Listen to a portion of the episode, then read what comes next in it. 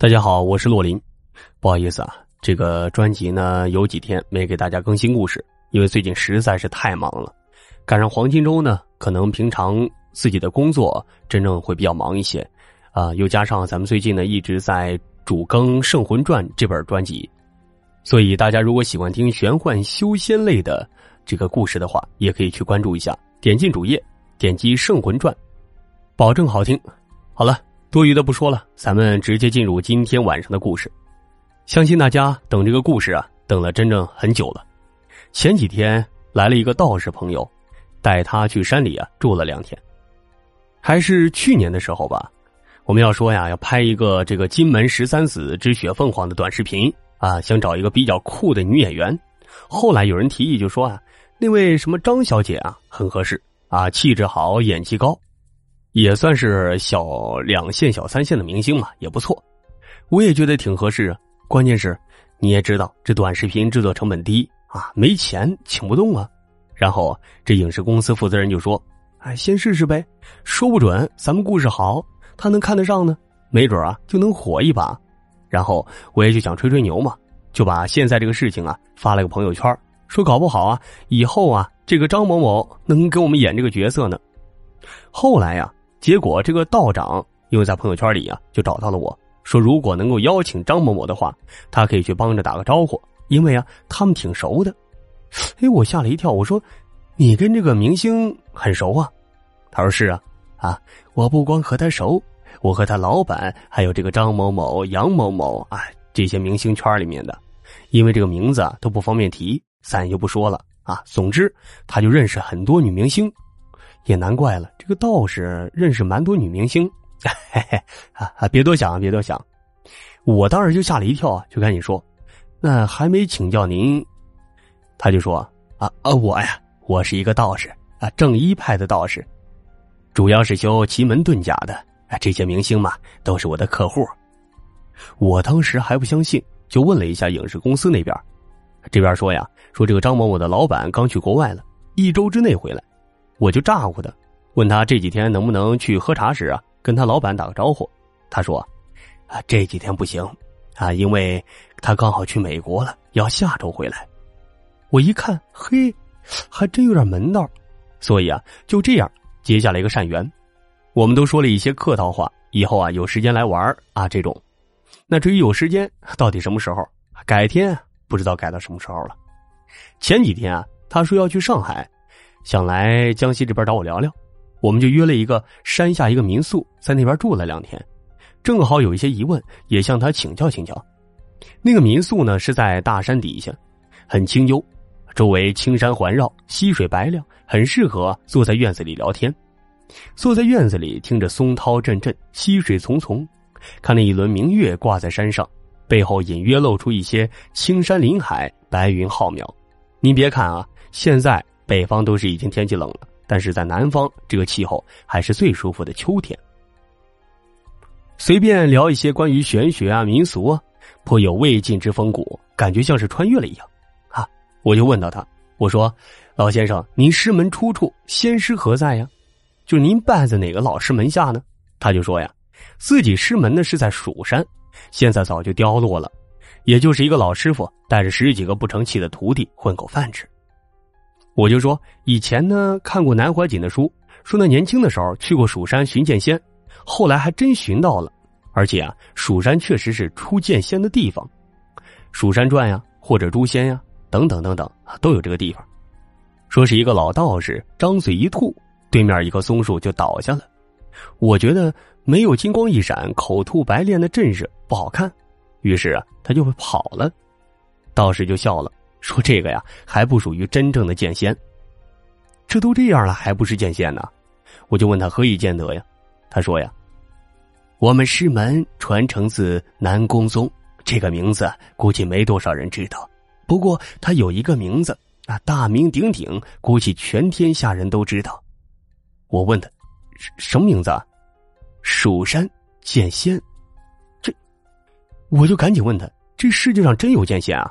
那那什么才做剑仙呢？现在还有没有？我就不知道了。我只是见过师门记载，按照师门记载啊，剑仙是真的有剑的，而且剑仙一大半的造诣都在这把剑上，啊，先要祭炼好一把剑，然后才能劈山斩海呀。那怎么没人练成啊？到现在好像断了这门绝艺一样。那把剑实在是太难练了。首先呢，需要一些特殊命格的铸剑师锻造，还需要极特殊的材质炼制，根本没办法炼成。据师门记载，在好多时候啊。师门甚至就一把剑啊，大家一起用，也也挺狼狈的。而且剑仙呢属于道门武秘，非上根上德、大气不受的，所以啊，一没剑，二没人传，慢慢啊也就断了。我有些好奇了，就问他：那到底什么命格的铸剑师才能锻造这个剑仙呢？神剑呢？他就说：“你知道唐伯虎吧？啊啊，知道。”唐伯虎名叫唐寅，因为他是寅年寅月寅日寅时出生的，寅为虎，所以唐寅天生是虎命，才叫伯虎啊。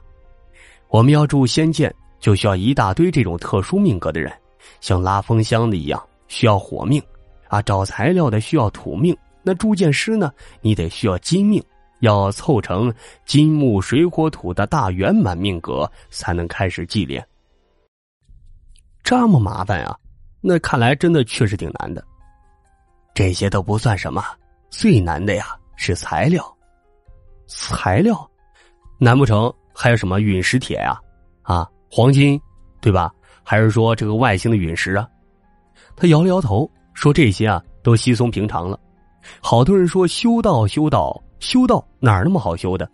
道教和佛教不一样，佛教广收门徒，道教啊闭关自守。”知道为什么吗？因为这修道啊，成本太高了。真正的修道讲究的是财履法地，这个“财”字啊是放在第一位的。哎，我就纳闷了，出家人不是讲究清修吗？为啥要把“财”字放第一位啊？他苦苦笑了笑：“ 哎呀，你有所不知啊，这道家呢以顺天之道行逆天之修，夺天地之造化，与天地同寿。”这里的夺天地之造化呀，并不单单指的是修行，而是讲的是掠夺天财地宝，滋补身体，才能与天地同寿啊。这说的好像很有道理一样啊。那这里说的天材地宝又包括什么呢？啊，人参、鹿茸、海参、鲍鱼，是这种吗？他摇摇头，这些只是稀松平常之物，于我们来说呀。天才地宝是一些极其珍贵的东西，是真正的天才地宝。哎，你听说过这个和田玉吧？啊，和田玉呢，极品是羊脂玉。我在师门当中啊，看到一门古书记载，有一种药水可以将这羊脂玉融化，然后服用。极品羊脂玉啊，一克好几万呢，用药水化了再吃进去，这中不中毒啊？他爹摇了摇头，就说：“呀，哎，这极品羊脂玉一克的确是贵。那个古书记载的法门说呀，要练成那个法门，需要每天服用。我去，果然练不起啊！我又问他，那有没有一些比较这个稀松平常、便宜的法门呢？他说呀，那这就要看师傅给你传授哪些东西了。真正的修行人对师徒情分看得很重。他家人呢是在北京。”但是每隔一两个月啊，就要去青城山看师傅。如果三个月没见师傅，下次见面时要对师傅叩拜行大礼道歉，而且按照老规矩，师门弟子要在师傅家里五里之内置办一道房产。那我就问他，你是如何拜入师门的？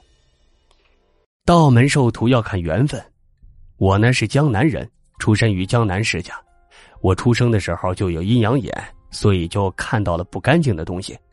在我五六岁的时候，家住在三楼，路过二楼时，看到了二楼的郭奶奶呀，穿着一身白衣服蹲在门口，我就跟她打招呼，老太太低着头不理我，我就生气了，就跟着母亲说：“怎么郭奶奶今天不理我呀？”我母亲就说：“呀，哪有郭奶奶？不要胡说！”啊，拽着我就走了。结果到了第二天，楼下是一片哭声，我母亲下楼一问。原来郭奶奶啊，直接心脏病去世了，已经去世一天了。我母亲一想，她当时说的那个时间，这老太太应该已经去世了，这该不会是撞上鬼了吧？她赶紧往家人一说，家人原本就是中医世家，中医和道家有许多相似之处，也讲究这五行经络，当然也有巫医之说，所以啊也没有特别害怕，只是叮嘱我呀，以后天黑了不要乱跑之类的。当然，当时啊我也挺迷茫的，因为自己看到的世界跟别人的不一样，甚至一度怀疑自己是神经病，直到遇到了师傅，师傅告诉我呀。这世上有很多和我一样的人，看到的世界和我一样的，于是啊，就带我去了青城山。南宫宗啊，虽然属于正一派，其实和普通的正一派大不相同。他们供奉的是九天玄女，修行的是阴阳五行六人七门神符遁术，还有罡气啊，当然以及剑仙。不过好多都已经失传了，或者是有法门，但是练不成了。我当然要问他了，那你主修的什么呀？他就说呀，我资质愚钝，学不了那么多，主要学的是六人、七门还有阴阳。这六人、七门和阴阳，主要干嘛的？有什么作用啊？太乙、奇门、六人并称三式，是古代中国术数的三大绝学。这个比较复杂。是以易经八卦为基础，结合星象历法、阴阳五行等进行测算。你也可以理解成占卜，不过这个占卜不需要八字，甚至不需要面相，信手拈来，随时预测啊，比较有意思。听他讲完，我觉得的确还挺有一些本事的。那我就问他，你是怎么认识这些明星的呢？哎，客户之间转介绍，一个一个的，慢慢就认识了。我前段时间不是讲了一个新闻。啊，说是这个明星养小鬼吗？我就问他是不是真事啊？他说呀，这港台明星一般都养，好多还养好几个，内地的也有不少，不过没有港台那么猖狂。但是啊，他说了几个关于养小鬼被反噬的事情，但是这个呢，由于节目的原因，咱们就不说了。后来呀，他就聊，不光明星养小鬼有些靠边站的小人物也养小鬼他们养这个干嘛呀？哎。他们为了控制住明星啊，有时候你会发现啊，这明星很奇怪的，他就是对一些很边缘的小人物言听计从，甚至极度依赖，劝都劝不住，像着了魔一样。这种啊，多半就是被小鬼缠住了。他举了一个例子，这个事情啊，当年闹得挺轰动的，所以呢，咱们这儿就把这名字啊或者关键地方给改了，大家就不要深究，就当故事听听就行了。他就说呀，当时有个明星挺火的，但是很奇怪。他老婆不喜欢他，而是伙同另外一个小人物算计他的财产。大家都很奇怪，为什么这个人会放着大明星不要，偏要和这个小人物搞在一起呢？后来呀，明星就找人联系了他，希望他给算一算，到底是怎么回事明星当时还比较矜持，毕竟这个事情挺丢人的，就让助理先去找他，让他先算算，要是算不准，就别说下面事了。这种也是玄学圈比较常见的，俗称啊露一手。就是你先给我展示一下你的本事啊！你要准了，那咱都好说；你要不准，啥也没有。结果呀，他算了算，就说呀，他们家老板娘偷人，他们老板要破产了。助理当时差点给他跪下来，赶紧求他救命啊！他说，他们老板娘被人下了小鬼，鬼迷心窍了，所以才帮着那个人搞自己的老公。助理就很奇怪，说为什么会这样呢？他说呀，其实呢。是想把这小鬼啊下到他老板身上，结果他老板身上有护法没下上，小鬼就上了他老婆身上，被他给控制了。助理就问：“那怎么办啊？”办法倒是简单，小鬼本身就是邪术，又祸乱人间，我直接做法灭掉他就是了，也算替天行道了。但是你老板是个老实人，我把小鬼灭了之后，你们老板娘清醒了回去求复合，我怕他又复合了，那我这边就尴尬了。那助理也说：“也是，那我先去问问他吧。”第二天啊，那个大明星亲自过来了，说是亲自感谢大师，并且问一些大师一些事情。那个大明星说，他身上呢还真带着一个护身符，是他母亲给他当地的土地庙求的。这个护身符啊，简陋的可笑，是他母亲用庙里的香灰伴着自家地里的土给儿子缝的。他因为感念母恩，随去哪儿啊都佩戴着它。没想到这个还真救了自己一条命，道士就感慨呀，说这母爱感动天地，感动上苍，让香灰浮土有了念力。你有个好母亲呐。大明星就问，说自己和老婆也有旧情，如果老婆被小鬼所误，那么以后是否可以回头啊？这道士说呀，你听说过催眠术吗？啊啊，知道啊。催眠可以让人做一些平时不敢做的事儿，比如让力气小的人搬起大石头，让胆小的人变得胆大无比。但是他不能违背人的绝对原则，比如让大孝子杀母亲，那这是会失效的。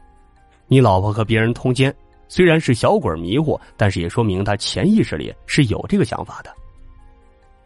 明星点了点头，后来就走了。后来呀，这娱乐圈就掀起了一阵血雨腥风。